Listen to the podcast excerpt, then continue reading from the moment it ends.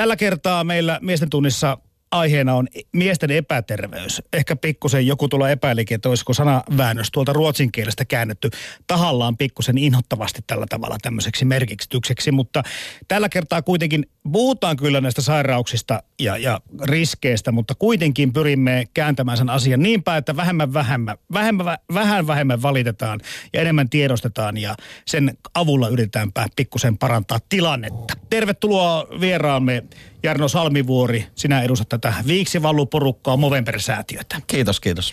Ja sitten taas Suomi-mies, oma elämänsä sankari Timo Dönsberg. Kiitoksia. Puheen päivä. Tuossa kun käveltiin tänne pitkin Ylen käytäviä, niin mä taisin teille vähän selittääkin sellaista asiaa, että kun puhutaan miesten terveydestä, niin se on vähän semmoinen negatiivinen sana, oireyhtymä tulee mieleen niin kuin sillä tavalla, että ollaan niin kuin ehkä vakavasti sairaita, sairaata, hyvä, ettei kuoleman sairaita tai kuoleman kielissä. Eli tulee aina mieleen se elämän ehtoopuoli.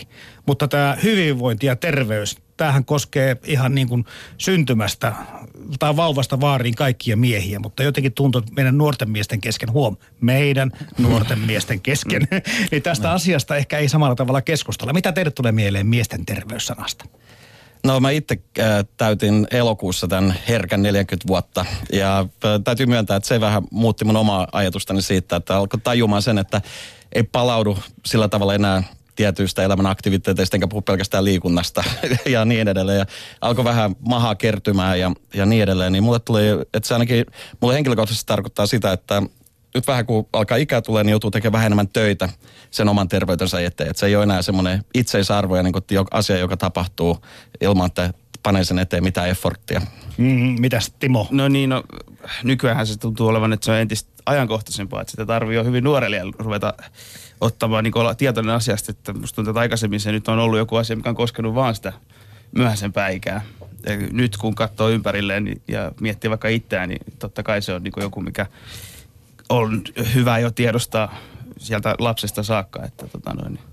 Niin tämä tiedostaminen ja, ja jollakin tavalla sen asian niin kuin esille nostaminen, eikö se ole vähän myöskin meillä miehillä se ongelma, että aika vähän näistä, kyllä mä kuulen naisten joskus jostakin vastaavista asioista keskustelevan vähän herkemmällä korvalla tai, tai kuulee enemmän tämmöisiä keskusteluja kuin meidän äijien kesken. Niin, kai se lähtee siitä, että me ollaan tämmöisiä alfauroita kaikki niin kuin lähtökohtaisesti.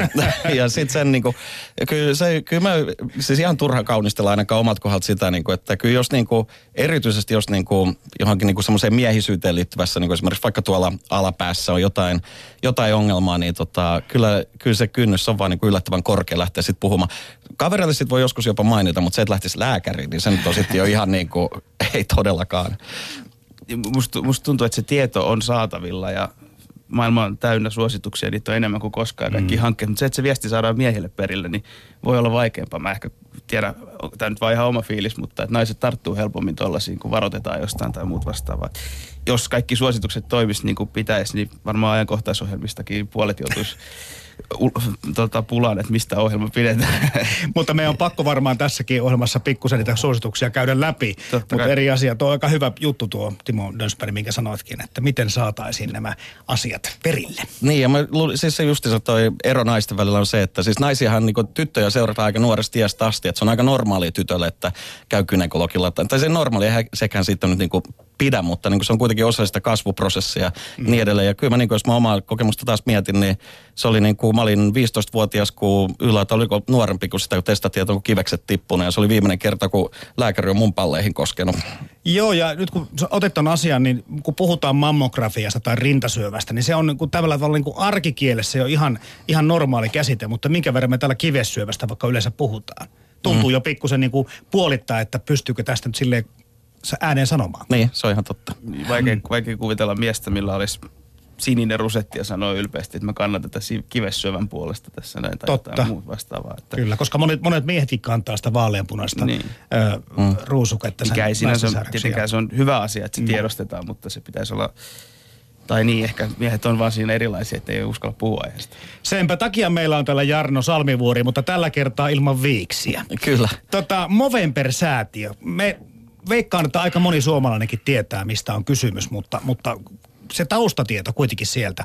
Mistä tässä mistä tämä homma on lähtenyt, miten iso juttu tämä on ja, ja kerro, ja sinäkö oot Suomeen tuonut? No joo, eli no mä voin kertoa sen lyhykäisyydessä koko tarinan kaari. Eli se oli Ää, alun perin Movember lähti liikenteessä vuonna 2003 Australiasta ja Melbourneesta. Ja ää, se lähti ää, tämmöisestä, niin Australiassa tämmöinen kulttuuri, että ää, sunnuntaisin mennään pubiin ää, poikien kanssa ja, ää, tai yleensäkin kavereiden kanssa ja vietetään aikaa. Ja puhu, parantaa maailmaa, käydään viikon tapahtumat läpi ja niin edelleen. Se on hyvin tämmöinen, bubi on vähän niin kuin tämmöinen olohuone, missä ystävät kokoontuu. Ja tässä tapauksessa niin neljä kaverusta ö, olivat saaneet sitten tämmöisen läpän päähän, että, että pitäisi palauttaa joku asia takaisin muotiin. Ja siinä käytiin monenlaisia juttuja läpi. Ne oli vaatekappaleita, ne oli hiusmuoteja. Mulletti oli tosi pitkään vielä niin kuin tämä, muistakin 80-luvulla semmoista karseet, revohkat ja niin edelleen. Ja tota, sitten ne sai päähän, että tota, kasvatetaan viikset. Ja ne löi vetoa että he pystyvät kasvattaa yhden kuukauden ajan viiksiä. Ja tota, ne Australiassa ei todellakaan ollut semmoista, niin kuin mikä näyttää hyvältä tai muuta. Se oli hyvin poikkeuksellista siihen vuonna 2003. Ja sitten yhdellä näistä kavereista oli syntymäpäivät marraskuun viimeisenä päivänä. Ajattelin, että kasvatetaan kuukausi ja sitten juhlitaan näiden viiksien poisajamista lopuksi. Ja ne saa niin paljon huomiota sillä, että yksi poista mennä saada potkut työpaikalta niiden viiksen, tai hän oli my- myyntiedustaja ja niin edelleen. Ne ajatteli, että, että nyt tämä meni vähän hukkaan tämä kaikki huomioon. Ja ne ajatteli, että täytyisi tehdä jotain sen asian eteksi eteen, tai jotain hyvää näillä viiksillä. Ja sitten sen seurauksena tämä yhden poista Eno oli sairastunut justiinsa eturauhassyöpää. He rupesivat tutkimaan vähän tarkemmin tätä eturauhassyöpätutkimusta ja miten sitä rahoitetaan ja niin edelleen. Havaitsivat, että että saa ihan järkyttävän vähän rahaa verrattuna esimerkiksi ää, naisten tautien rahoitusta verrattuna ja niin edelleen. Ja ajattelivat, että he tempasen nimeävät marraskuun uudelleen, eli November on marraskuu englanniksi, ja Mou on slangia Australia englannista, joka tarkoittaa viikset, ja ne yhdistämällä tuli sitten Movember.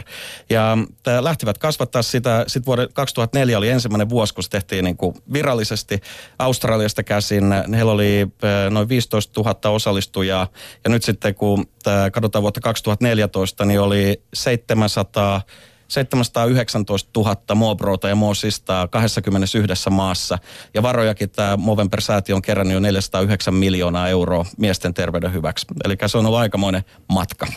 Niin siis nyt tulee mieleen se, että totta kai vaikka se lähti vähän hauskasta vitsestä, mutta siinä oli kyllä semmoinen, en puhu markkinarahosta nyt, vaan puhun siitä, että tämmöinen tilaus ja tämmöinen sosiaalinen tarve oli olemassa. Ihan selvästi. Mm. Ja sitten siinä oli vielä se, että se sattuu, niin kuin sanotaan, että monesti on kysytty, että miten siitä tuli sitten näin valtava, valtava niin kuin liike. Niin se sattui olla just siihen aikaan, kun Facebook alkoi tulemaan ja Twitter alkoi tulemaan, niin se, niin kuin se viestin läpisaaminen oli paljon helpompaa. Ja Australialaiset on semmoinen peduinikansa, että niitä on ympäri maailmaa, niin sitten saman tien se lähti Englantiin ja se lähti äh, Irlantiin, se lähti Kanadaan, se lähti Amerikkaan ja sieltä se sitten vaan levisi kulovalkean lailla. Ja mä itse tutustuin siihen eh, ensimmäisen kerran vuonna 2005. Mä asuin Sydneyssä eh, töiden puolesta kolme vuotta ja se oli 2005 mä menin, eh, se oli marraskuun toinen viikko, mä menin tämmöiseen liiketapaamiseen. Pöydän toisella puolella oli toinen toistaan komempia semmoisia Tresman kubbe tasoisia hyvännäköisiä nuoria miehiä. Kaikilla aivan törkeät ja viikset ja tämmöiset pannut naamalla. Ja mä tapaaminen meni läpi ja mä sitten vaan sen jälkeen kysyin, että, että anteeksi mun on ihan pakko nyt kysyä, että miksi, miksi, miksi onko tämä joku vedonlyönti. Ja sanoin, että ei, ylp- rintarottingilla, että me ollaan moobroita ja me taistellaan miesten terveyden eteen ja sen takia me kasvatetaan nämä viikset, saadaan keskusteluaiheeksi aikaiseksi. Ja sitten sanoi, että tik, taas yksi keskustelu saatu aikaiseksi sun kanssa. Mm. Ja sitten mä muutin takaisin Suomeen vuonna 2008 ja otin yhteyttä Suomen syöpäsäätiöön ja sanoin, että voisiko tuoda tämän, tämmöisen kampanjan Suomeen. Ja syöpäsäätiön ensimmäinen reaktio oli, että me olemme vakavasti otettava organisaatio, emme kaipaa tämmöistä viiksiläppää, mikä tosin kääntyi sitten tosi nopeasti, kun he tajusivat, että mitenkä hienosti tämä on levinnyt maailmalla ja miten paljon silloin saatu aikaiseksi, niin sitten syöpäsäätiö lähti meidän kumppaniksi ja ollaan oltu sängyssä siitä asti. Niin ja tuosta sosiaalisen median niin kuin voimasta varmasti kertoo just se, että, että on todella tyylikästä ja, ja hienoa ja arvostettavaa, että naisetkin niin kuin viiksien kanssa poseeraa. Tai sitten niillä on joku semmoinen niin kuin muki, mihin on maalattu viikset ja muuta. Eli se läppä todellakin on levinnyt ihan niin kuin todella paljon ja kaikille, molemmille sukupolville. Kyllä, kyllä. Ja se on justiinsa, no, meiltä kyllä usein kysytään sitä, että miten naiset voi olla mukana. Niin kyllä se ensimmäinen on se, että anna miehes kasvattaa ne viikset, koska me saadaan paljon sitä palautetta, että kyllähän mä kasvattaisin, mutta kun vaimo ei anna. niin, mutta se on sitten, kyllä me toivotaan naisilta, että se on vain yksi kuukausi. Mm, kyllä. Mutta asia on kuitenkin 12 tai 24-7 vaikka se. Joo, kyllä, just mm, näin. Kyllä.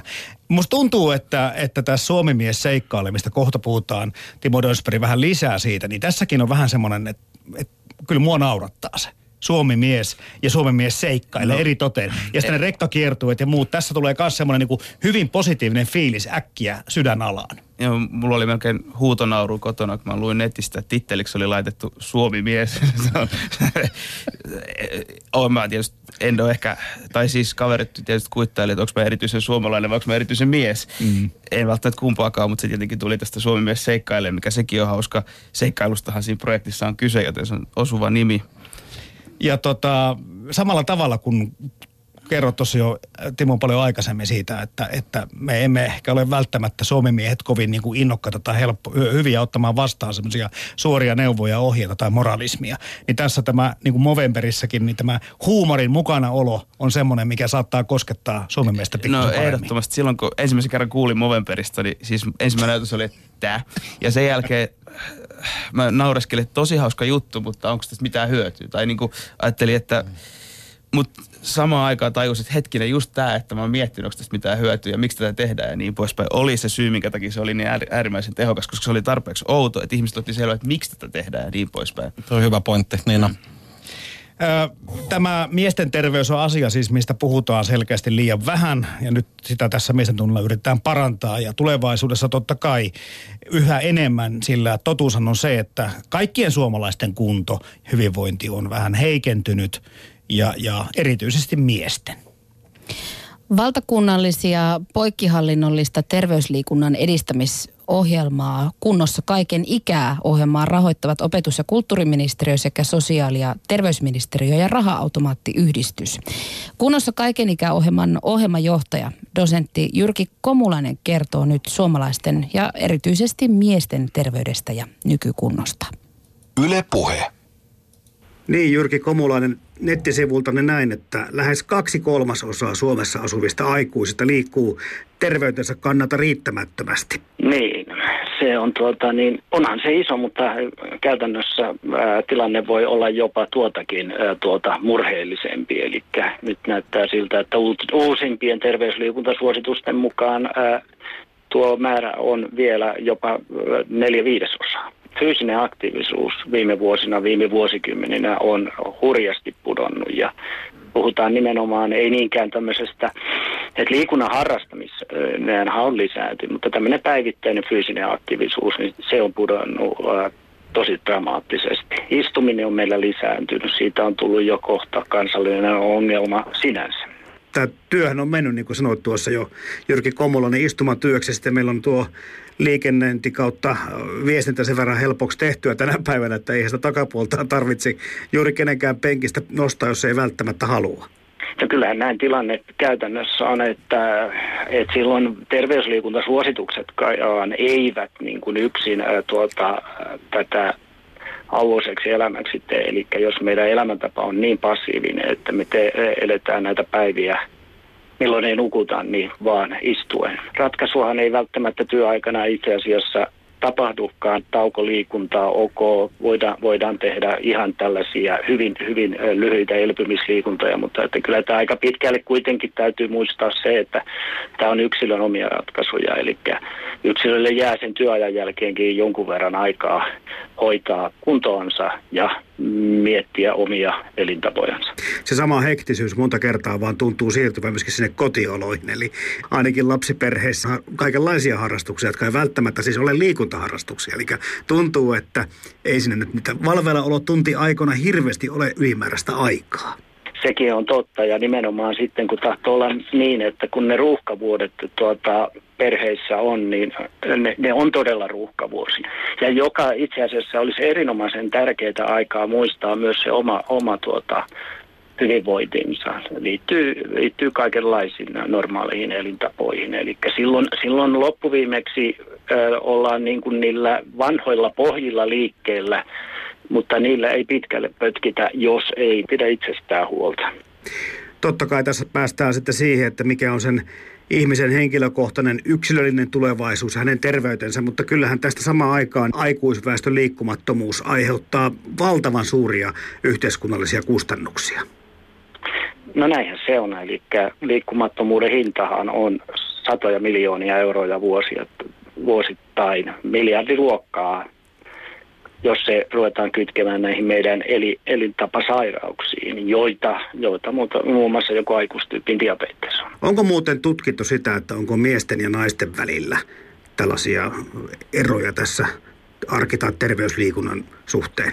No tuota, tutkittu ja tutkittu. Se me tiedetään joka tapauksessa, että naiset, naiset liikkuu mielellään ää, tuota yksin yhdessä, eli ää, tuota, Eli tämä niin sanottu jumppakulttuuri, nythän niillä on monia erilaisia nimiä, eli on, on crossfittiä ja mitä kaikkea löytyykään. Ja miehet taas on eräällä lailla tällaista niin kuin pallopeliharrasta ja, ja toisen tyyppistä niin tuota, liikkujaa.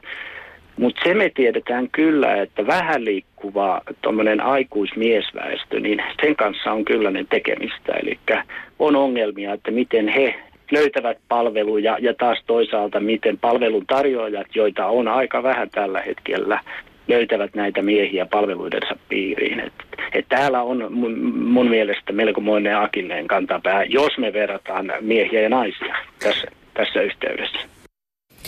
Kunnossa kaiken ikäohjelman ohjelmajohtaja, dosentti Jyrki Komulainen oli tuossa äänessä. Miesten tunti. Toimittajana Jarmo Laitaneva. Yle Puhe. Ja tänä maanantaina vieraana Jarno Salmivuori Movember Suomi-säätiöstä ja Timo Dönsberg Suomi-mies. Tuossa oli muutama pointti, mihin on pakko Jyrki Komulaisen puheisiin ottaa ö, kiinni siitä. Ennen kuin mennään tuohon hektisyyteen, mistä on varmaan teidän kanssa helppo puhua, kaikilla lapsia näyttää olevan, niin tuota, tämä, tämä porukoissa liikkuminen, tuossa on, meillä ei ole tarkoitus puhua sen kummemmin eikä moittia missä tapauksessa vastakkaista sukupolvea, sukupuolta anteeksi. Mutta se, että, että, että naisille on helpompaa tai luon, luontaisempaa tehdä tiettyjä asioita, lähteä kävelylle tai muuta. Ja me jollakin tavalla sitten jäämme tämänkin sosiaalisuuden ulkopuolelle, kun mietitään sitä, että millä tavalla se aktiivisuus elämässä pitäisi ottaa huomioon. Se on ihan totta. Mä esimerkiksi, jos taas kerran just tätä omaa elämää ja omaa kokemusta peilaa, niin Ähm, mä oon ollut viisi vuotta mukana nyt semmoisessa aamujumppa-ryhmässä ja nimenomaan painosanalla ryhmä. Ja siinä on nimenomaan se sosiaalinen paine ja se, että lähtee porukassa. Ja mä oon neljä kertaa lähtenyt siitä ryhmästä pois. Ajatellen sen, että ostan tuosta Esport Centerin kortin itselleni nyt ja rupean käymään sitten siellä näin ja näin. näin. Kyllä mä sen aina sitten puolen vuoden jälkeen on palauttanut käyttämättömänä. Että, että se vaatii sen, ainakin mulla henkilökohtaisesti semmoisen ryhmän. Olematta ollenkaan niin kuin minkäännäköinen asiantuntija. Mä tiedän, meneekö sitä jonnekin ihan sinne niin kuin kivikauteen, että äijäthän lähti aina kimpassa metsälle ja niin edelleen. Että onko se jotenkin täällä meidän geeniperimässä sitten tämä ryhmäsliikkuminen, kun naiset sitten on taas tottuneet enemmän olemaan niin pyörittämään yksin mitäs, mä oon tästä aiheesta jutellut jonkun verran ihmisten kanssa ja se tuntuu olevan tosi yksilö, yksilöstä kiinni, että tota, mä oon itse sellainen, että jotkut asiat on todella kiva tehdä porukassa, mutta sitten on kyllä paljon sellaisia liikunnan muotoja, että mulle se nautinto tulee siitä, että joku käy joukassa ja meditoi, niin mulle se tulee siitä, että mä yksin teen jotain juttua ja rauhoitun siinä samalla ja kerään ajatukseni ja niin poispäin. Eikä mulla tulisi niinku mieleenkään, että nyt mä haluan tähän kavereita että tehdään niiden kanssa eri, eri jutut. Tota niin. Mutta totta kai se on ihan varmaan mihin oppinut ja moni äijähän haluaa niin höntsälätkää ja muuta vastaavaa porukassa ja nauttii siitä paljon enemmän kuin yksin tekemisestä. Että jokaiselle se, mikä parhaiten sopii. Niin. Otettua joogan tuossa. Mä kävin yhdessä sekaryhmässä joogaamassa pari vuotta ja olin ainut mies. Yhden, yhden kerran oli treeni joogatunnilla lisäksi niin toinen mies. Ei uskaltanut sitten toista. Ei varmaan uskaltanut ja toinen asia, että se oli kuitenkin sekaryhmä. Ja, ja sen kaksi vuotta joudun taistelemaan sillä, että olisi ollut kiva tietysti, jos olisi joku äijä ollutkin mukana. Ja en lopettanut sitä sen takia, että siellä oli muita miehiä, vaan se koko ryhmä loppui. No. Katsotaan, mitä tulee sitten tilalle. Tota, sitten tämä hektisyys, mistä tuossa Komolonen kanssa heitti. Öö, meidän on helppo puhua tästä, mutta meidän ei ole helppo toteuttaa sitä aina. Niin, siis äh, viittaat siis tähän, että miten sen elämän niin. arjen ar- järjestää. Niin sehän, Joissakin on kiirettä ja sitten vielä kotonakin pukkaa olemaan. No kyllä, se, ja sehän just se, näissä ohjeistuksissa aina justiinsa se, että joskus olisi kiva saada semmoisia ohjeistuksia ja niinku vinkkejä, mitkä niinku oikeasti natsaa siihen reaalielämään myös sitten. Että kyllä meillä siis sitten, kun pyörittää vaimon kanssa tämmöistä viishenkistä perhettä ja, kaikilla lapsilla on jonkun verran harrastuksia. Meidän lapsi vielä niitä on aika vähän, että niinku tyyliin yksi per lapsi niinku per kausi, että ei mitään tämmöistä 27 eri lajia, vaan y, niin kyllä se, niin, tässä oli just tämä aamujumppa juttu lähti mullakin siitä, että me harjoitellaan aamuisin 6.45-7.30. Niin se ei niinku, se saattaa sitten syö siihen perheen arkeen ja pääsee niinku päivässä hyvin liikenteeseen ja niin edelleen. Koska illalla se menee sitten pojan lätkässä, tyttärien tenniksessä ja, ja niin edelleen. Ja vaimonkin pitäisi saada harrastaa myös jossain vaiheessa. Joo, mun mielestä tota, no, tel- telkkari kaipaisi sellaista realistista kuntoiluohjelmaa, vähän niin kuin se kaipaa realistista ruoanlaitto-ohjelmaa, että johonkin ne tiskit telkkari sai katoa, niin samalla tavalla kaikki muut menot unohtuu, kun aletaan puhua liikunnasta ja niin poispäin. Että tota noin, niin, ja totta kai se ongelma, mutta toisaalta sitten niin hirvittävän moni ihminen jollain tapaa sen näyttää pystyvän järjestämään, että mäkin pitkään ajattelin, että mulla ei ole aikaa siihen, mä en pysty. Mutta yllättäen sitten, kun sitä rupesi järjestelemään vaan ja pistämään vähän asiat tärkeysjärjestykseen ja niin poispäin, niin sitä aikaa löytyi kummasti.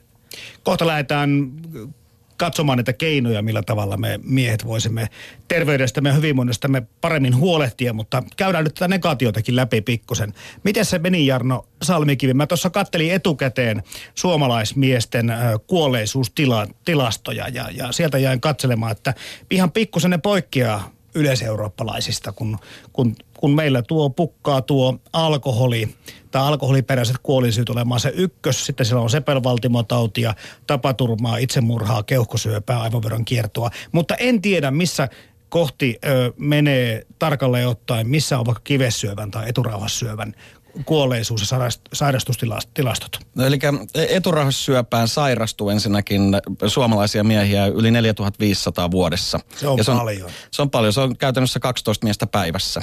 Ja tota, siinä on, se, on, se on meidän yleisin syövän muoto miesten keskuudessa. Siinä on verrattuna hyvä paranemismahdollisuus ensimmäisellä kerralla, mutta silti noin 800 suomalaista miestä kuolee joka vuosi eturauhassyöpään. Ja Movenperhan nimenomaan, meillä on yli meillä on 823 kansainvälistä tutkimusohjelmaa, mitä me ollaan rahoitettu ja minkä tarkoituksena on justiinsa ensinnäkin panna efforttia siihen äh, diagnostiikkaan, että miten, että päästäisiin mahdollisimman aikaisessa vaiheessa se syövän jäljille ja sitten myös sitten näihin äh, parantavaan toimintaan ja sitten tähän myös tukevaan toimintaan, eli siihen, että kun sitten kun mies on sairastunut, niin että hänellä on pääsy siihen informaatioon ja päivä, ää, ajan, ajantasaiseen tietoon. Ää, kivessyöpään sairastuu huomattavasti vähemmän miehiä Suomessa, että se luku vaihtelee luonnollisesti vuosittain, mutta se on siellä 100-200 miehen välissä per vuosi, ja siinä on tosi korkea ää, parantumisprosentti myös, mutta ää, se on erityisesti nuorten miesten sairaus, eli se on yleisin, yleisin syöpäsairaus ää, alle 30 35-vuotiaiden miesten keskuudessa. Minkä verran eturauhassa liikakasvulla ja eturauhassa syövällä on tekemistä toistensa kanssa? Mä valitettavasti mä en ole asiantuntija sillä, niin tarkasti siinä, että mä osaisin sitä, sitä sanoa, mutta siinä on niin kuin esimerkiksi noi tutkimusluvut ympäri Eurooppaa, niin ne vaihtelee hieman siitä, että millaisella pieteetillä sitä sairauksia seurataan ja niin edelleen eri maissa. Että siellä näytti jossain vaiheessa jotkut tietyt Euroopan maat, että eturauhassyöpä ei esiintyisi juuri lainkaan, mutta se johtui lähinnä siitä, että se ei ollut jossain kansainvälisessä, kansallisessa ohjelmassa. Ja, ja, tota, ja tässä on niin kuin se diagnostiikka on se iso juttu, että se on hyvin, tai puhutaan PSA-testissä, mutta se PSA-testi voi olla hyvinkin harhaanjohtava. Ei se koskaan turha välttämättä ole, mutta se voi kuitenkin antaa semmoisia signaaleja, mitkä välttämättä ei ole relevantteja siinä tilanteessa. Niin ja paljon enemmän kuitenkin, jos miesten vaivoista puhutaan, niin eturauhassa liikakasvusta jonkin verran puhutaan, mutta eturauhassa syövästä puhutaan paljon vähemmän. Niin, siitä puhutaan ja, mm. ja se on Movenperin tehtävä nostaa se asia pinnalle, että kuinka yleinen se onkaan. Mm. Ja nyt kun säätiö kerää näitä varoja, niin niitä käytetään nimenomaan, onko nämä nyt ne kaksi pääkohdetta? Kaksi pääkohdetta. Suomessa ne on kaksi pääkohdetta, eli eturauhassyövä ja kivessyövän tutkimus maailmalla. Esimerkiksi Australiassa on myös tutkittu miesten mielenterveyttä ja miesten äh, siihen on pantu investointeja. Mutta Suomessa meillä on sen verran kuitenkin pikkasen vasta rahaa kerätty Suomessa, niin se on keskitetty, että saadaan kunnon vaikutus niillä kerätyillä varoilla. Eli me ollaan 650 000 euroa ollaan nyt sijoitettu suomalaisten miesten suomalaiseen tutkimukseen nimenomaan. Eli se on tärkeää muistaa, että ne varat, mitä me kerrotaan Suomessa, pysyy suomalaisessa mm. tutkimuksessa. Sen lisäksi äh, Movember kansainvälisellä säätiöllä on tämmöisiä kansainvälisiä ohjelmia, mihinkä äh, suomalaiset huippututkijat on päässeet mukaan. Ja äh, ja tämä, oli, tämä on semmoinen iso murros, tämä vähän lippu, lippaa nyt asian vierestä, mutta iso juttu, mikä Movember on saanut aikaiseksi kansainvälisesti, on erityisesti tutkijoiden yhteistyö. Eli ennen oli saatu, että Oaklandin yliopistossa tutkittiin ihan sama asia, mitä Tampereen yliopisto keskussairassa, ja ne niin kuin ikään kuin kilpailivat keskenään siinä tutkimuksessa, mutta Movemberin ansiosta ne on yhdistäneet voimansa ja tekevät tämän tutkimustyön yhdessä ja se on, saavut, se on saanut aika isoja nopeita muutoksia. Niin eikä tuo euromääräkään ihan pieltä kuulostanut. Itse näin tietenkin joka vuosi tuon Facebookin kautta ja muutenkin somessa netissä pyörii näitä sivustoja, mitä jaetaan ja muuta. Sitä kautta pystyy osallistumaan tähän, mutta miten tämä summa, mitä kaikkia eri väyliä hyödyntää sitä kerätään? No tässä on yli 90 prosenttia varoista tulee yksityislahjoituksista. Eli tämä perustuu tämmöiseen kansainväliseen ää, tempaus hyvän tekeväisyyteen, missä ideana on se, että ää, on hyvin yleistä esimerkiksi just Australiassa, että juoksee jonkun maratonin ja ää, haastaa ystävänsä sitten lahjoittamaan varoja johonkin tiettyyn itse valitsemaan kohteeseen. Vedonlyöntinä on se, että mä juoksen maratonin ja sen jälkeen Jarmo sä laitat 50 euroa lastensairaalan. Hyvä tehdä niin päin. niin, se on yleensä näin menee. Ja nämä viikset on samanlainen idea, että se on niin kuin se kuukauden tempaus. Että mä kasvatan viikset, sitten mä oon haastanut esimerkiksi oman äitini, että jos laitat euro joka päivä siitä, kun sun pojalla on viikset, niin tähän miesten terveyden eteen. Ja sitä kautta tulee. Ja sitten sen lisäksi meillä on paljon työpaikkaporukoita, jotka sen kollektiivisesti lähtee mukaan tähän ja ne on ne pääväylät, mistä se tulee. Virallisia semmoisia niin kuin, äh, rahot, niin kuin yritysrahoittajia meillä ei ole tästä päästään nyt tähän Suomimies seikkailemaan samalla tavalla, koska, koska teilläkin Movemberin sivulla on huomattu tai kerrotaan sitä, kuinka miehet eivät todellakaan hirveästi puhu terveydestään tai yleensäkään tunteistaan terveyteen liittyen. Myöskin näistä riskeistä ollaan huonosti tietoisia tai niitä ymmärretään huonosti ja me reagoimmekin vähän liian hitaasti kaikkiin tämmöisiin kipuihin tai muihin ongelmiin, kun emme tiedä ollaanko lääkärikammoisia, mutta ollaan vähän niin kuin, että mies kestää, mitä mies kestää. Mutta nyt Timo, Dönsberg, alappa avautua. Sä olet kirjoittanut blogia, josta, jota olen lueskellut Suomen mies seikkailee sivustolla. Ja sinä jossakin kohti sait sitten semmoisen herätyksen, että hittolainen, pitäisiköhän tämän oman terveytensä eteen tehdä jotakin. Mistä sä sen herätyksen sait? No tollaisen herätyksen mä olin saanut monta kertaa, että tota noin, niin ja sitten aina hetken aikaa tsempannut ja kunto hiukan parantunut ja sitten mä olin lopulta sellaisessa jojossa, että mentiin ylös ja alas ikävä kyllä se jojo ei koskaan kovin korkealla käynyt, mutta siis, että ensimmäistä kertaa sitten tarjottiin sellaista vaihtoehtoa, että nyt ei lähdetäkään ottaa mitään niin kuntokuuria tai nyt ei lähdetä mihinkään dietille tai jotain muuta, vasta nyt lähdetään laittaa elämänjärjestykseen, mikä oli se, mikä kiinnitti mun huomioon. Se oli vielä markkinoitu sellainen lystikkäällä tavalla ja täysin sattumalta siis näin jossain mainosflyerin tai tällaisen ja googlasin. Ja sitten samaan aikaan siellä oli tämä Suomi mies seikkailee käynnistymässä. Ja mitä enemmän mä siitä luin ja mitä mä enemmän katsoin sitä, että mitä siinä niinku oli tarjontaa ja ketä siinä oli mukana ja niin pois, mä kiinnostuin. Ja, ja sitten mä ajattelin, että okei, että siinä kirjoita hakemus sinne ja Mä ajattelin, että nyt mä otan hetken rehellinen, otan A4 tehtäväksi, että nyt mä avaudun, nyt tulee kaikki tähän A4. Ja lähetin sen sinne ja sitten vastaus tuli melko pian, että siitä pidettiin kovasti ja siinä lähdettiin. Että siis niin kuin, se meni tälleen. Niitä sun blogeja käymään kohta vähän niitäkin läpi, mistä sä oot kertonut, mutta voin nopeasti sanoa näin, että aika tommosia ymmärrettäviä ja normaaleja on ne sun lähtökohdat ja tilanteet ja mitä sä, mistä sä kerrot siellä. Eli tämä on niin kuin hyvin tämmöisellä konkreettisella tasolla toimiva projekti.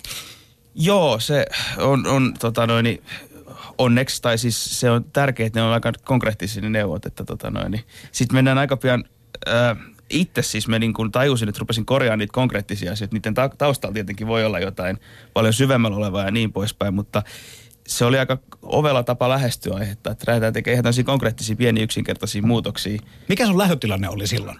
Eli, eli miten sä katsoit, missä kohti sulla oli, niin kuin, oli kaikkein eniten korjattavaa ja mitä sä haluaisit parantaa? No, no mä kuuluin siihen, nykyään taitaa neljännesmiehistä, että ei liiku lainkaan.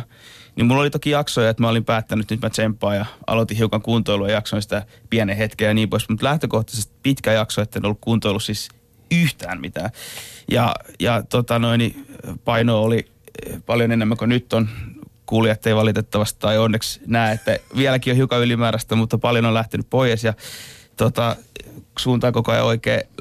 Terveydentila oli siis niin kuin, no heikko ehkä olisi paras kuin, ja sitten fiilis tietenkin mm. aika allapäin ja, ja jatkuvasti väsynyt ja masentunutkin ja tuntui, että kaikki oli vähän pielessä ja niin poispäin. Ää, ja sitten vielä jotenkin, koska itse tunto oli silloin ihan alamaissa ja niin poispäin. Sitä ylikompensoi sitten, että musta tuntuu, että mä loukkaannuin tosi pahasti. Mä olin tosi ärtynyt ja vihane ja siis kaikkea. Se oli tosi semmoinen tota noin, ää, no mä mietin, mulla tuli mieleen, että monelle kaverilla oli jossain vaiheessa ehkä, ei vitti sanoa, kun on päivälähetys, mutta sanotaan vinkkaan, että rimmaa laskiaisen kanssa.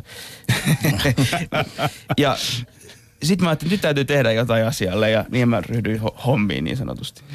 Kuunnellaanpa tässä kohti, mitä tarkoittaa Suomen mies saikkailee. Se kuuluu kuitenkin tähän kunnossa kaiken ikää ohjelmaan.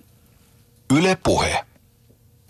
Kunnossa kaiken ikää ohjelma kuitenkin on liikuttanut suomalaisia jo parikymmentä vuotta. Se on lyhyt aika historiassa, mutta se on yllättävän pitkä aika terveysliikunnan historiassa. Eli me itse asiassa parikymmentä vuotta on ylipäätänsä puhuttu tällaisesta terveysliikunnasta. Ja siinä koko ohjelmahan on, on tuota, Suomi mies seikkailee teemallaan vienyt, vienyt tätä asiaa eteenpäin, mikä koskettaa suomalaisia miehiä. Niin se jotenkin tuntuu tämä niin kuin itsekin mies, keski-ikäistä miestä, niin sydänalassa hyvältä, kun rekalla tullaan paikan paikan päälle. Että siinä on semmoinen sopivallainen äijä meininki, kun Suomi mies seikkailee rekka kiertää Suomen maata. Miten se on vastaanotettu tuolla kaupungeissa ja maakunnissa?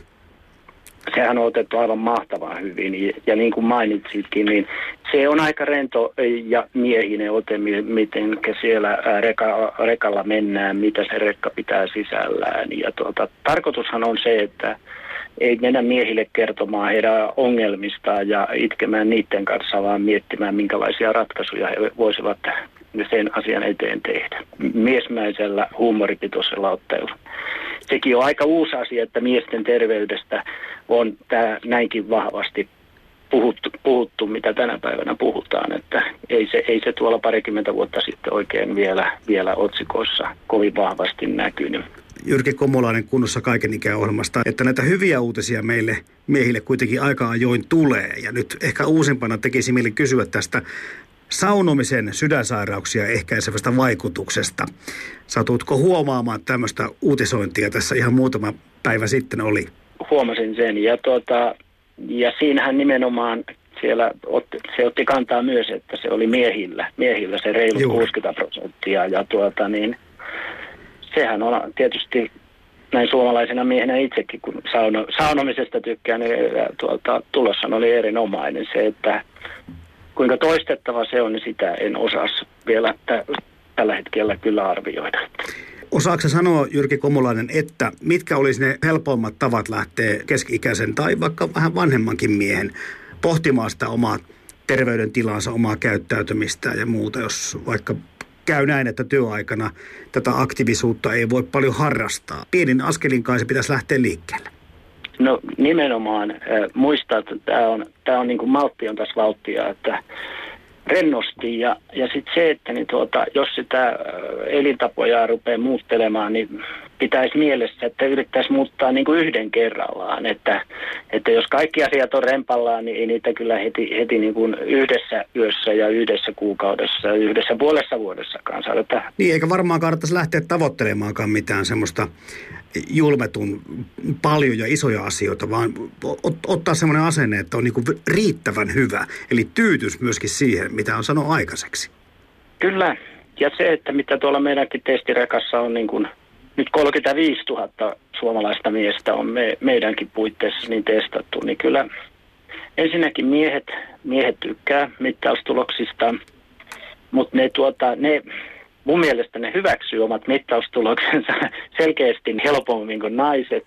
Eli, ja toisaalta niin kuin erälailla kyllä he, heillä on niin kuin tämmöinen konkreettinen käsitys, missä, missä ollaan menossa. Ja, ja, tuota, ja se, että he ovat yllättävänkin terveystietoisia. Ää, mitä nuo testitulokset on osoittanut, että fyysisellä kunnolla on selkeä merkitys myös ää, työkykyyn. Eli jos me ajatellaan, ajatellaan esimerkiksi, että fyysisesti huonokuntoisilla miehillä, niin riski työkyvyn menettämiseen on lähes nelinkertainen hyvin hyväkuntoisiin verrattuna, niin se on aika iso ero. Et nämä, nämä on niistä tuloksista, mitä me on tuolla miehiltä mitattu. Se on 12 000 miehen otos, että on se nyt ihan kohtuullinen. Taas toisaalta hyvä työkyky ja vähäinen uupumuksen kokeminen on selkeästi yhteydessä hyvään fyysiseen kuntoon. Ja kun me ajatellaan sitten taas siellä työelämästä, työn tuottavuuden kannalta, niin nämä on aika huomionarvoisia asioita silloin. Näin kunnossa kaiken ikäohjelman ohjelmajohtaja, dosentti Jyrki Komulainen. Miesten tunti. Toimittajana Jarmo Laitaneva. Yle Puhe. Tältä lähetysikkunasta osoitteesta yle.fi kautta puhe on nyt pakko poimia yksi kommentti. Nyt on kyllä tullut miehille paljon hyviä terveysuutisia. Sauna tekee miehen sydämelle hyvää ja kalja on paras palautusjuoma. Joo, hyvät herrat, Jarno Salmivuori Movember-säätiöstä ja Timo Dönsberg, Suomimies. Ää, tuossa kun kuunneltiin, mitä Jyrki Komulainen kertoi, niin, niin teitä hymyilytti se kohta, kun se, että suomimies tai suomalainen mies on parempi ottamaan sen huononkin tai paskankin palautteen kuin nainen.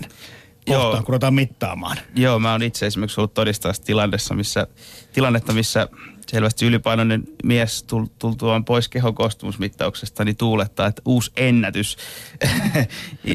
Eikä välttämättä siis uusi alaraja, vaan Asenne ratkaisee siis. asenne Niin, ja, ratkaisee. mutta tässä on kuitenkin se totuus, että jos kun sen ymmärrät ja sen tiedät ja tiedostat, niin siinä on niin kuin lähtökohta myöskin parantamiselle ja parantamiselle.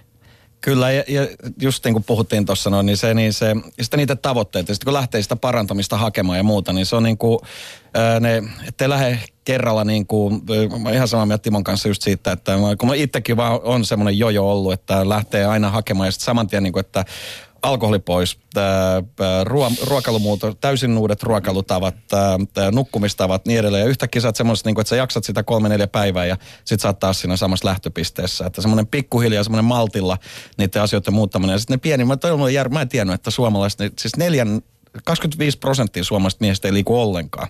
Ja tarkoittaako se siis sitä, että ei niin kuin, niin kuin esimerkiksi työn ulkopuolella, niin ei lähde käymään vaikka kävelyllä tai mitä, vai mitä, mitä se, onko, voiko se olla noin shokki, se luku? Joo, nämä uusimmat ö, suomalaisten kuntotilastot, mitä mä kattelin, niin, niin kuulemani asiantuntijat kertovat, että ne on paljon huonommat jo tällä hetkellä 2015, kun edellisen kerran ollaan mitattu 2013. Niin.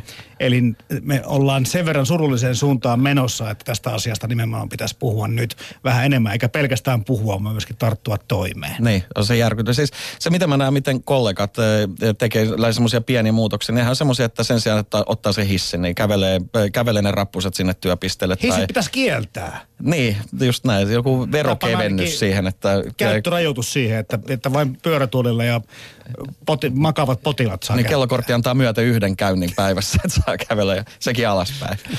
Mu- mu- Musta tuntuu, että just toi asia oli kaikista vaikein itsellä, kun lähti tätä tekemään, oli se, että hirvittävän voimakas ennakkoluulo siihen, että nyt mun pitää lopettaa siis kaikki asiat, mistä mä pidän. Ja Mm. tästä lähtien mä syön vaan ruokaa, mikä on pahan makusta ja en lähde kavereiden kanssa käymään ulos ja olin vihainen, kun joku kutsui mut synttäreille, että mitä toikin meni tollasta tekemään, että nyt se eikö se tiedä, että mulla on niin tässä dietti päällä ja niin poispäin. Vaikka todellisuudessa justhan se on paljon helpompaa, mitä luullaan, koska se riittää, että sä rupeat tekemään niitä pieniä muutoksia. Mm. Että sun ei tarvitse kaikki korjata kerralla. Joo. Eikä se ole mahdollistakaan. Niin, hei niin. Niin siis tämä, joskus tämä niin kuin, ö, kun olen nähnyt näitä kampanjoita, niin on niin kuin tupakka pois, viina pois, niin sen lopetussanan tilalle se kohtuullisuus. Joo, kohtuullisuus ja tasapaino on varmaan kaksi aika hyvää sanaa tässä. Niin, se, että jos juo kohtuullisesti, niin pitää myöskin syödä hyvää ruokaa kohtuullisesti, että tasapaino säilyy. Ymmärsinkö oikein? No, mulla on tuolla aamujumparyhmässä nämä ravintoterapeutit puhunut semmoista, että vaikka niin kuin mäkin nyt liikun nyt sitä tästä tempauksesta johtuen niin aika paljon, niin se on kuitenkin, mulla on kerrottu tämmöinen taas kerran olematta sen kummempia asiantuntija, että säästäkää mut shoutboxilta, että se on äh, 80 prosenttia siitä kokonaisuudesta, jos haluaa esimerkiksi omaa painoa hallita, on mitä sä syöt ja miten sä syöt ja milloin sä syöt. 20 prosenttia on se liikkuminen. Mm. Ja sitten, mutta sitten taas päästään siihen samaan, niin kuin mikä mulla on ainakin mulla liikkuva työ ja niin edelleen, niin se, että sun pitäisi syödä 5-6 kertaa päivässä pienissä annoksissa, niin eh, en, en ole pystynyt toteuttamaan sitä reaalimaailmassa niin, että se menisi noin. Yksi iso juttu onkin se, tai mä ainakin koen, että tuollaisen niin terveellisen elämän, niin se vaatii semmoista ongelmanratkaisutaitoa todella paljon. Että kyllä mulla kesti kauan miettiä, että miten mä tämän paletin nyt laitan kasaan, että koska mä liikun, koska mä syön ja miten mä mukaan syön noin monta kertaa pientä ateriaa päivässä ja niin no. poispäin, koska oli tottunut siihen, että, että on vain yksi tapa tehdä se ja tuntuu niin vaikealta ajatukselta, että kanniskelisi jotain eväitä tai muuta vastaavaa. Se on, Aktimella aamupalaksi ja pizza blownaaksi ja Kyllä, kyllä. sitä rataa. No mikä, Timo, yksittäinen näistä päätöksistä oli sulle kaikkein haastavin, koska puhutaan siitä, että pitäisi liikkua ja pitäisi ö, kohtuullistaa sitä alkoholia ja pitäisi syödä terveellisemmin ja pitäisi, pitäisi ja pitäisi ja pitäisi. Mikä oli Niin niin se- yksittäistä ai, ö, asioista hankalin muuttaa?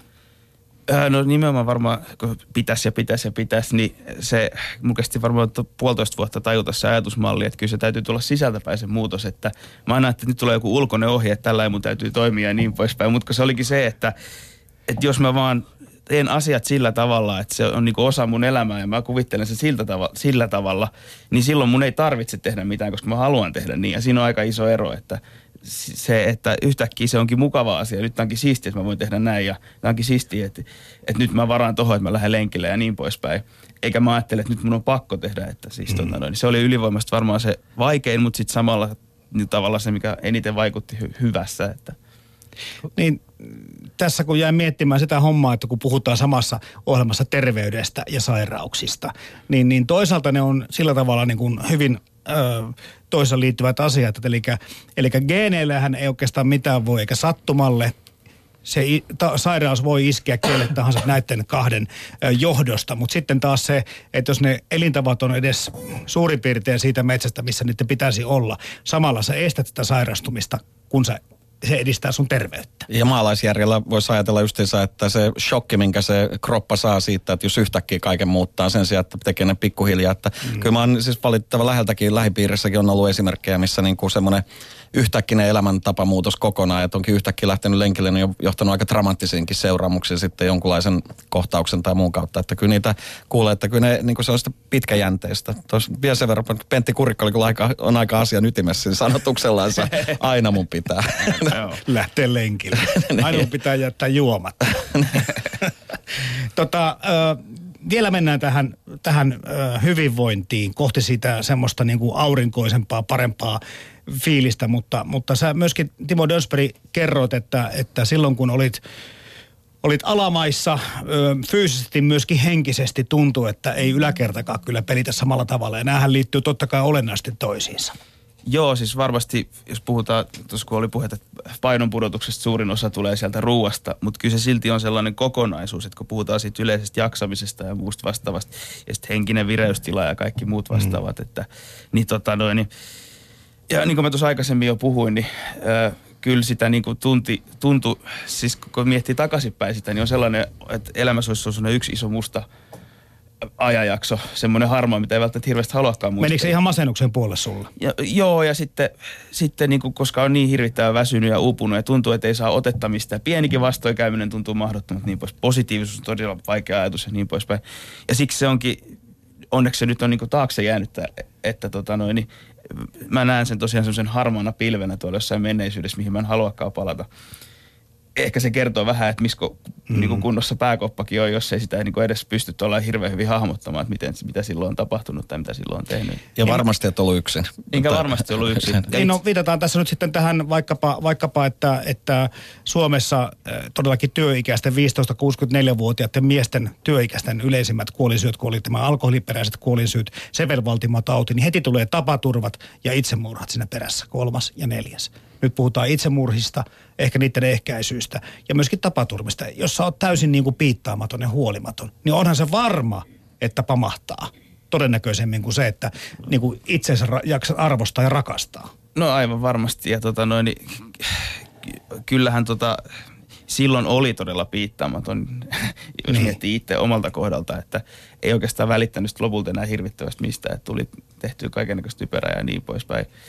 Ihan vaan sen takia, koska ajattelin, että ei silloin niin hirvittävästi merkitystä ja niin poispäin. Mm.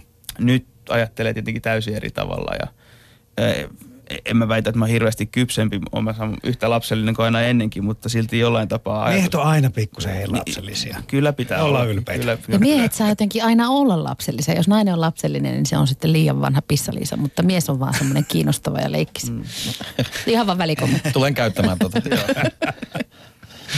Niin, t- tässä mennään kohti sitä, että, että mistä se motivaatio, sä kerroit jo tuossa Timo, että se löytyy sisältä päin, mutta, mutta on myöskin tällaisia asioita, kun Terveyden ja hyvinvoinnin laitoksen tutkimusprofessori Seppo Koskinen on, on tällä tavalla kuvailu miestä muutenkin help, heikommaksi astiaksi. Aika karua on lukea, kuinka paljon enemmän poikalapsia syntyy, mutta miten paljon myöskin ne poikalapset hupenee, koska parikymppisiä nuoria miehiä kuolee kolme kertaa enemmän kuin vastaavan-ikäisiä naisia.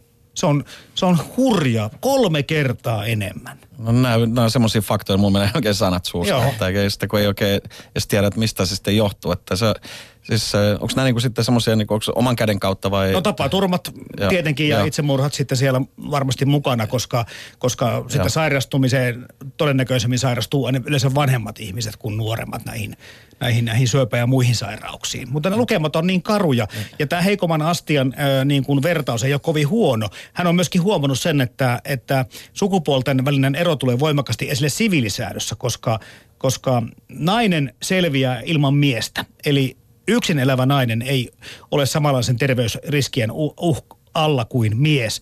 Eli voidaan niin kuin hän yksinkertaistaa, että parisuhteessa elävät miehet ovat paljon terveempiä kuin yksinäiset miehet. Et yksinäisyys ei vaikuta naisiin, mutta se vaikuttaa meihin miehiin. Kyllä, kyllä se on helppo uskoa. Siis kun miettii omia elämäntilanteita, miten tässä on mennyt, kahlannut tähän ikään asti, niin kyllä ne vaan on, se vaatii se koko, sirpale tulee ikään kuin kasaan sitten, sit kun siinä on se koko tämä perhe kasassa ikään kuin. Ja ei ole, ne, kyllä ne yksinäiset hetket on ollut niitä hankalia hetkiä. Joo, ja kyllä tietysti sitten varsinkin kun huomasitte, kun tuli lapsi, että se tietenkin muuttaa koko ajattelun maailmaa. Tai ei ehkä ihan heti, että sen verran hidas sytys, että sit kun lapsi oli vuoden ikäinen, niin tajusin, että hetkinen, että toihan rupeaa nyt opettelemaan kaikki se, mitä mä teen ja ottaa musta mallia ja niin poispäin. Ja kyllä aika nopeasti huomasittekin, että siinä on aika voimakas motivaatio lähde, että tota noin, niin, korjata itsekin omaa elämää. Että. Niin, esimerkki on toinen asia. Sitten toinen on tämmöinen itsekäs kuin rakkaus. Sitä huomaa mieskin monta kertaa, jos ei ole välttämättä lapsia ajatellut etukäteen, kun ne syntyy, että tuota otustahan rakastaa hän käsittämättömän paljon. Haluan olla tuon pienen ihmisen elämässä mahdollisimman pitkään. Mm. On, se on siis mm. ensimmäistä kertaa kokenut fyysistä ikävää, kun on lasten luota pois. Kyllä se näin menee. Mm. Tää, tällainen niin kuin, ö, elämän asenteeseen liittyvä, liittyvä hyvinvointi tai sen vaikutukset, ne on, ne on kiinnostavia, kun, kun vaikka lukee Movemberinkin sivulta nämä, nämä tutut, että tutustut sukusi terveyshistoriaan. No tämä oikeastaan, tämähän on vähän uudempi tämä, että voi geenitestejäkin tilata netistä nykyään. Joo, joo mä itse asiassa on äh, National Geographicin kautta niin tota, tehnyt sen testin, että se maksoi, se maksoi jonkun verran, mutta se oli semmoinen investointi, että se oli tosi mielenkiintoinen. Näki Mitä sen, muuten että, löytyi, uskaltko kertoa? Ää, joo, joo, ei siinä ollut mitään. Se oli, mä oon, mä oon 40 prosenttisesti suomalainen. ja sitten toisin kuin Niko Roosberg. Ja sitten siinä oli, tota, mulla oli paljon Etelä-Eurooppaa, sitten oli tota, jotain intiaaniperua ja niin edelleen. Että se meni ja me tehtiin se vielä sillä että mulla asuu, sukulaisukko asuu poissa Suomesta, niin tota, me lähetettiin se sieltä äh, hänen kotimaastaan. Että ei tullut semmoista, mä ajattelin, että jos tässä on semmoinen huijaus, että kun se tulee Suomesta, niin sitten arvioidaan, Niin. että pam pam pam pam pam, vaan se meni sitten sen kautta. Mutta se oli toissa, se oli mielenkiintoinen. Mutta sehän on just se toi oman terveyshistorian tunteminen, niin mä, meidän tiedossa on se, että jos esimerkiksi veljellä tai isällä on ollut eturahassyöpää, niin on kaksi puoli kertaa isompi riski sairastua eturahassyöpään. Niin onhan se on niin semmoinen ensimmäinen tsekki, mikä voi tehdä ja katsoa, että miten se lähisuku ja lähipiiri on sairastanut. Oliko sulla tämmöisiä riskitekijöitä? Itse asiassa ei ollut, että kun me puhuttiin siinä ihan alussa just siitä, että mikä niin kuin, tää, että, niin kuin nuorten, niin Movemberissahan on justiinsa se, että siinä rahoitetaan tutkimusta, eli ne auttavat tulokset ja niin edelleen, ne tulee monien vuosien päästä vasta. Ja silloin kun mä ekan kerran, mä olin silloin 32-vuotias, kun mä kuulin ekan kerran Movemberista, mä ajattelin, että hitto viekö, että, että jos tämä on näin huonossa kantimista ja miesten terveyden tutkiminen tässä vaiheessa, niin siinä vaiheessa, kun mä oon joku 50-60-vuotias, niin mä haluan, että on lääkäreillä ja muilla työkalut käsissä, että niillä asioilla voi oikeasti tehdä jotain. Ja siksi mä heittäydyn tähän itse mukaan. Sano vielä, mitä geenitestejä, oliko niin, että niitä saa ihan jostakin sadasta eurosta ylöspäin? Se oli, mun, mun muistaakseni se oli 250 dollaria, eli semmoinen 190 euroa sulle. Joo, niitä on erilaisia, koska Kyllä. osa selvitetään vähän syvemmälle ja pitemmälle ilmeisesti. Joo, kyllä. riskitekijöitä. Okei, terveyshistoria, eli ihan perimätieto, geenitestit on totta kai ne tärkeitä asioita. Sitten tämä ää, tupakoimattomuus. No, röökin vetäminen on ollut Suomessa muutenkin niin paljon vähentynyt. Ehkä vielä sitä jonkin verran tapahtuu, mutta en mä edes tunne tupakoivia ihmisiä enää montaa. Se on uskomaton, siis just sieltä, kun usein niin kuin dissaillaan hallituksia ja niin kuin sieltä, että mitä niin kuin valtiovalta voi tehdä, mutta se oli sillä lainmuutoksella, niin kuin, että esimerkiksi ravintoloissa muilla, niin kyllä mä väitän, että se oli ihan dramaattinen vaikutus siihen, että, Mm. että se on niin kuin vaan, että ei vaan niin kuin viitti mennä tuonne miinus 24 asteeseen polttaa sitä röökiä, mutta ravintoloissa ja muuta, että se on kuinka epämuodikasta siitä onkaan tullut. On, mutta tämän, tämmöisen haittatekijän kuulin, en itse käy ravintoloissa, mutta kuulin, että pieru haisee siellä paljon enemmän kuin tupakka ei haise enää. Mun vaimo on irlantilainen arvaa miltä Irlannissa haisee, kun se vedetään sitä stauttia. No, mutta aikaisemmin rock, rockikeikalla haisi kyllä, siellä haisi niinku rööki ja kaatunut kalja ja hiki ja niin poispäin. Nyt sieltä on se röökihaju lähtenyt pois. Että, tota, Se on Niin onko haju yhtään parempi? haju ei välttämättä ole yhtään parempi, mutta Evien vesi. No alkoholi on semmoinen ikuisuusasia, että tota, jos sen kanssa nyt oppisi kohtuullisesti tulemaan toimeen, niin se olisi varmaan kaikille ok. Mutta sitten tota, tässä ei ole tarkoitus nyt, eikä, eikä puhutakaan alkoholismista sairautena. Ehkä voisi jonkin verran vaan niin kuin miettiä sitä, että minkä verran se siihen arki, ku, arkeen kuuluu. Niin, mm. on kyllä. Ja tää, mua, mua, hymyilyttää tämä lista vaan, mikä meillä, meidän kotisivulla on, että se on aika niin käskymuodossa. No, ja se vähän. se on liiku, älä tupakoi, reagoi ajoissa. ja Niin, sitten siinä on tämän kaikkien kohtien jälkeen, niin viimeiseksi sanotaan hymyä huuleen. tästä, mieli, tästä mieli puhuakin, koska, koska tämä, että et, äh, niin kuin sanottu, Suomessa toimii aika huonosti tämmöinen moralisointi ja kiellot.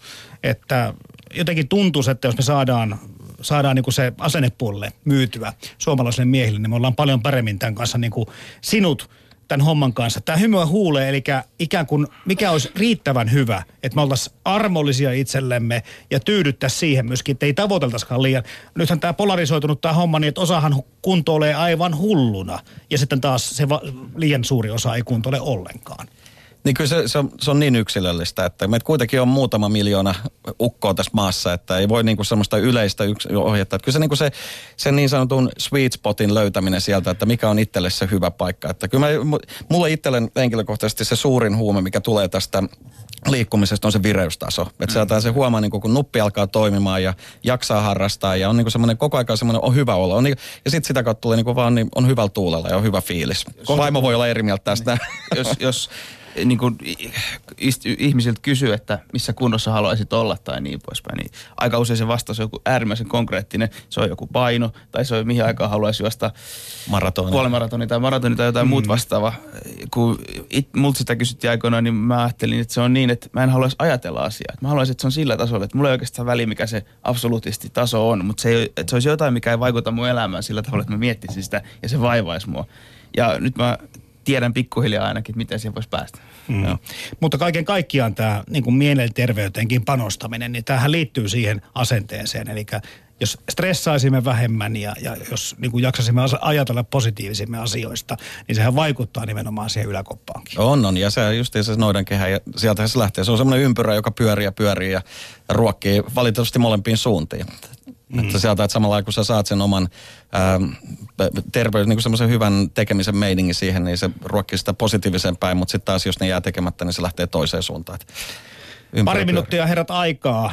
Jos nyt sitten elämäntapaa muutosta tehdään, toivottavasti tehdään se hitaasti, tälleen baby step asenteella ja, ja niin poispäin, mutta takapakkejahan meille tulee koko ajan. Kaikissa tila, varsinkin ihmissuhteissa, mutta kyllä, kyllä ne tulee muutenkin ja jos voisi lähteä parantamaan elämäntapoja. Niihinkin suhtautuminen pitäisi olla jollakin tavalla armollisempaa. Miten sä oot vaikka Timo sen asian hoitanut, kun asiat ei meikään niin kuin olet suunnitellut? No sillä tavalla, kun vihdoin sai tota, istutettua omaan tota, kovaa kalloonsa se ajatuksen siitä, että nyt tässä on kyse elämäntavan muutoksesta. Niin miten ihmisessä sä voit omasta elämästäsi tehdä repsahduksen? Niin kuin, että joo, sä voit repsahtaa, jollain voi loppua tupakkalakko tai joku ei pidäkään tipaton tammikuuta tai jotain muut vastaavaa.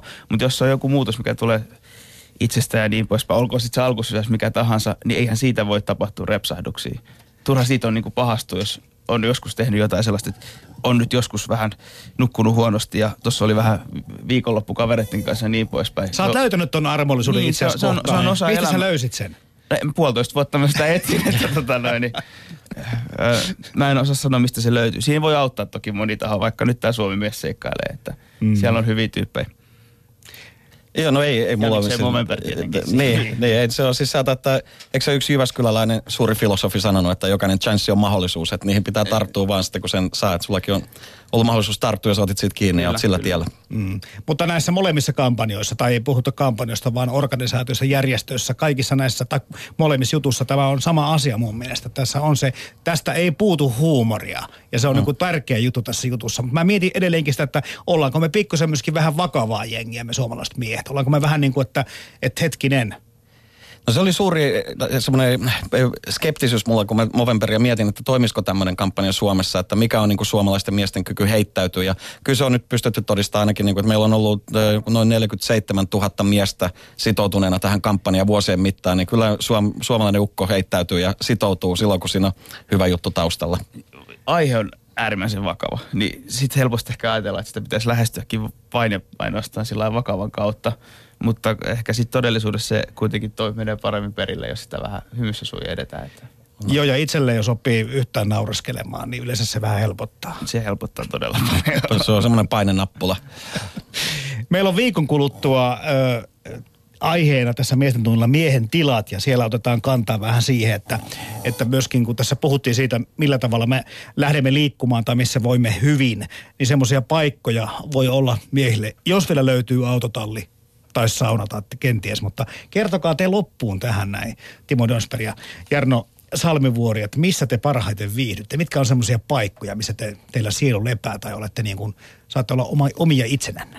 No siis eh, mulla ihan aikuisten oikeasti paras paikka on se, mä laitan eh, mun eh, suosikki lenkki, lenkki soittolistan päälle ja lähden juoksemaan. Mitä musaa se muuten on? No siinä on aika paljon Iron Maidenia ja muuta semmoista, mikä on rytmitetty luontoon niin, että aina jaksaa jo. No. Kyllä pa- paljasti just taas ikäni. Mulla on kyllä nykyään melkeinpä toi sama, mutta mä hyppään yleensä vaan fillari selkään, mutta tota noin, niin sama idea. Mutta siis, että et, niinku musiikkia korville ja sitten niinku menoksi johonkin suuntaan. Joo, joo, joo. Ja te olette yksin molemmat niissä Joo, kyllä. tilanteissa. Joo. Kyllä. Se on jotain, siinä on jotain ihan ihmeellistä. Silloin kyllä ajatus kulkee ja niin kuin pää toimii. Se on niin kuin tosi, ja sitten se fiilis sen jälkeen.